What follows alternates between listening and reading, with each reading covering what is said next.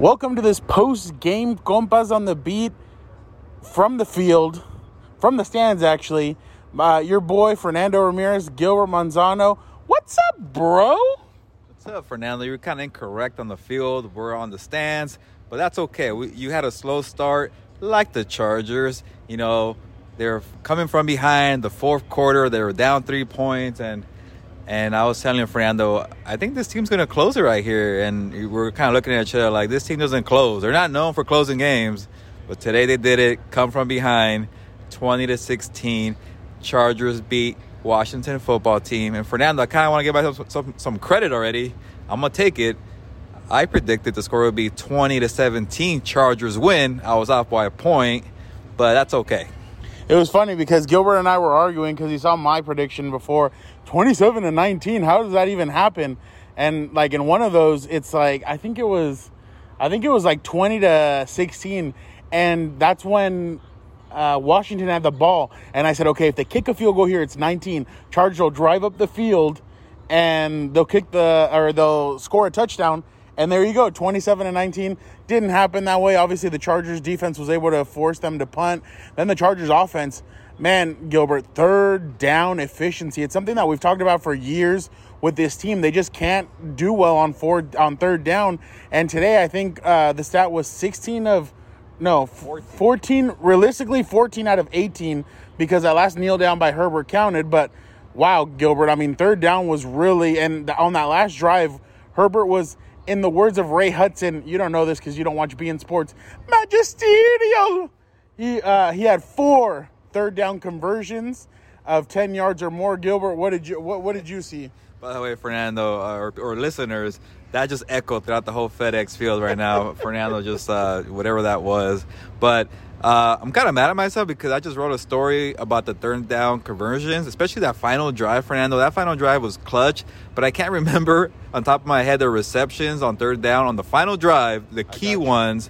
Keenan Allen had two, Mike Williams had one, KJ Hill had one. I know the Mike Williams was for 20 yards and I'm blanking. It. I think the, the first Keenan was what 17. 17 yards, and and you know what's funny, Gilbert? In my story that I wrote about uh, Justin Herbert and that final drive, that's what I wrote about, just the final drive and how they did it. Keenan lunges himself. He had 50, he had gained 15 yards, and he lunged himself forward to get those extra two yards.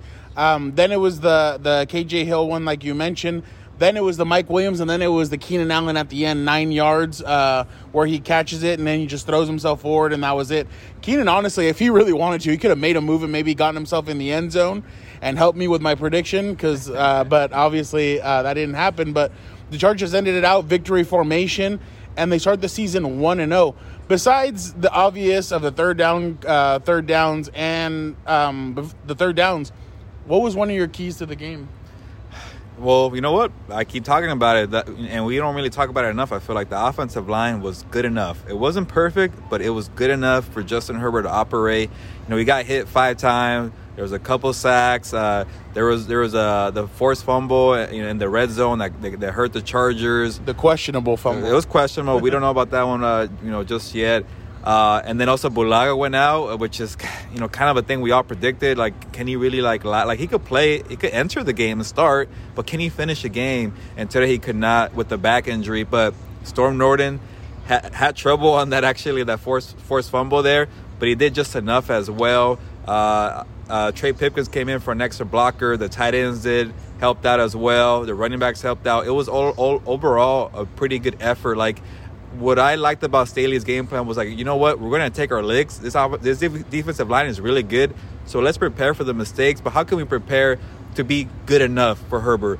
What can we do to kind of minimize the mistakes and to have all nine offensive linemen active, to have a game plan to chip, uh, and, and, and actually something that stood out, Rashawn Slater was pretty good. When you don't really hear somebody's name called, Rashawn Slater, uh, you're doing a good job as, as an offensive lineman. Uh, no penalties he started off the game on that first that, that first drive by the way Fernando was perfect. That he they carved up that defense uh, pretty well. But Rashawn had some big holes on on the running plays on that first drive. So Rashawn to kind of do his part as a rookie left tackle I'm sure for Chargers fans they're probably really excited for that one. You know what's funny? You just mentioned it. When you don't hear somebody's name that means they might have done well or maybe they didn't do anything in a sense, Chase Young, we really didn't hear from him the whole game. So you're right, Gilbert.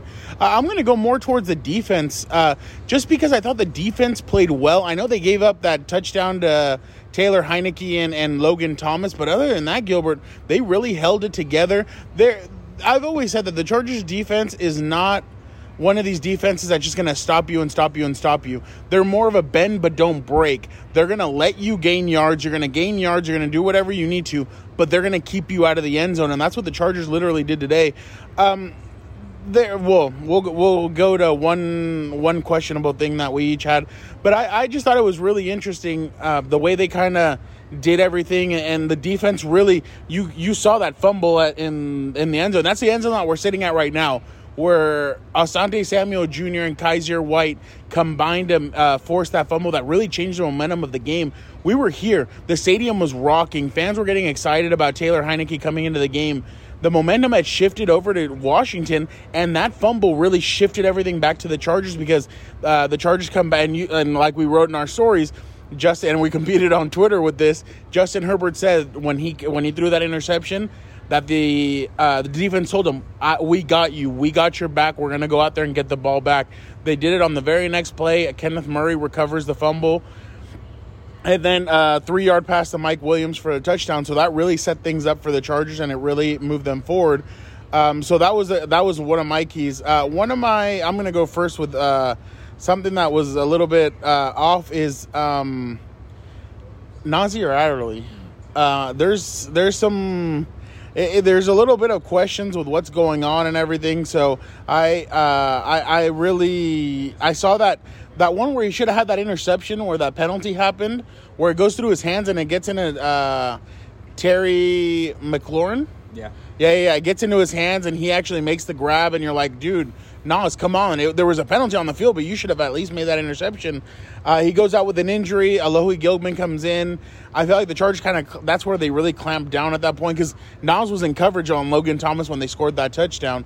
So uh, it's going to be interesting to see the way Nas keeps on progressing, but there there should be a little bit of question marks from the Chargers when it comes to Nasir and if he's getting it.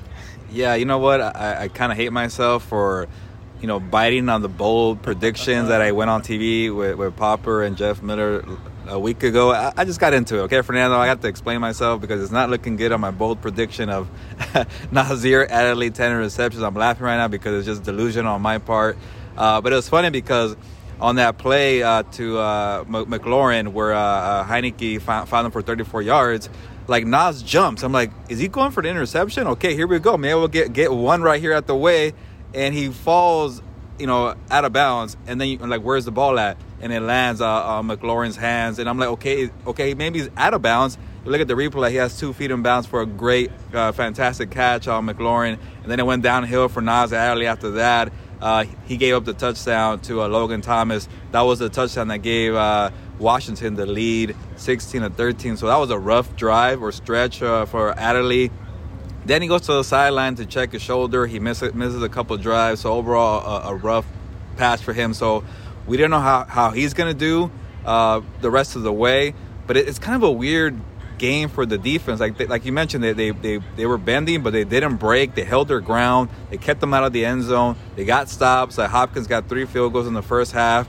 But it was, you know, kind of a quiet day for Derwin James, and but a big day for Derwin James to come yeah. back and, and, play a game and, and, get out there and, end the game healthy. Joey Bosa had some couple penalties. He had a pressure every now and then, but it wasn't a typical Joey Bosa monster game. Uh, Kenneth Murray a little quiet as well. Uh, it was just a, a, weird game for the defense, but hey, when you hold them to 16 points, um, and also it was kind of an up and down for Asante Samuel Jr. It was rocky, but like you mentioned, he contributed to that forced fumble. Kyzir White got the takeaway. So sometimes it could be an ugly game, low scoring game, but you need that one crucial game changing play, and it came from Asante and Kyzir, and Kenneth Murray got the recovery as well. So, uh, but like you mentioned too, like Justin Herbert had that. Uh, you know, ugly interception in the red zone, and he and and we gotta say Herbert was hot, man. Like towards the towards the end, he secured that victory. Yeah. But it happened after his team bailed him out, and sometimes you kind of need that uh, overall team effort. Yeah, no, and there's honestly there's an ugly win is uh, an ugly win is a good win. Whatever happened happened. Hey guys, before we head out of here, we gotta we gotta go to Dan and Dago and get his takes on what he thought about this Chargers game.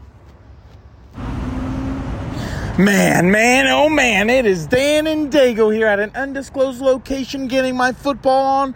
It is great to have football back. Man, I have never been this excited. How long has it been, Chargers fans, since we've started a season 1 and 0? I seriously cannot remember. And oh my, oh my, what to say. The three things your boy Dan and Dago saw that he loved was the offensive line play. That was great. I have never been so excited to see a clean pocket. I don't think we've seen that in a while for sure. Oh, and then to see Slater number two, that made last year's pain and suffering so worth it. My God, I'm so happy right now. Uh, the sky is the limit for this team. The third, I'm going to go with finally closing out games, understanding clock management and when to take advantage in games when you get blessings like that turnover, that fumble late in the game. Oh man, it's going to be a good year. I'm so glad I don't. I'm not gonna have whiskey sour Wednesdays for when we record Compas. It's gonna be cigar victory Wednesdays now. This week one and zero. I'm getting my cigar ready to go. Y'all have a great Sunday.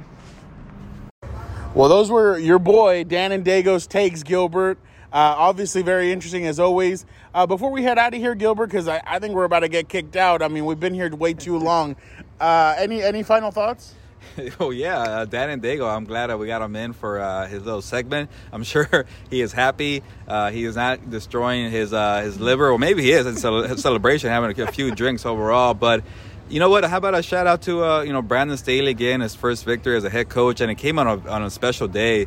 Uh, his mother Linda would have been 64 years old today. It was her birthday.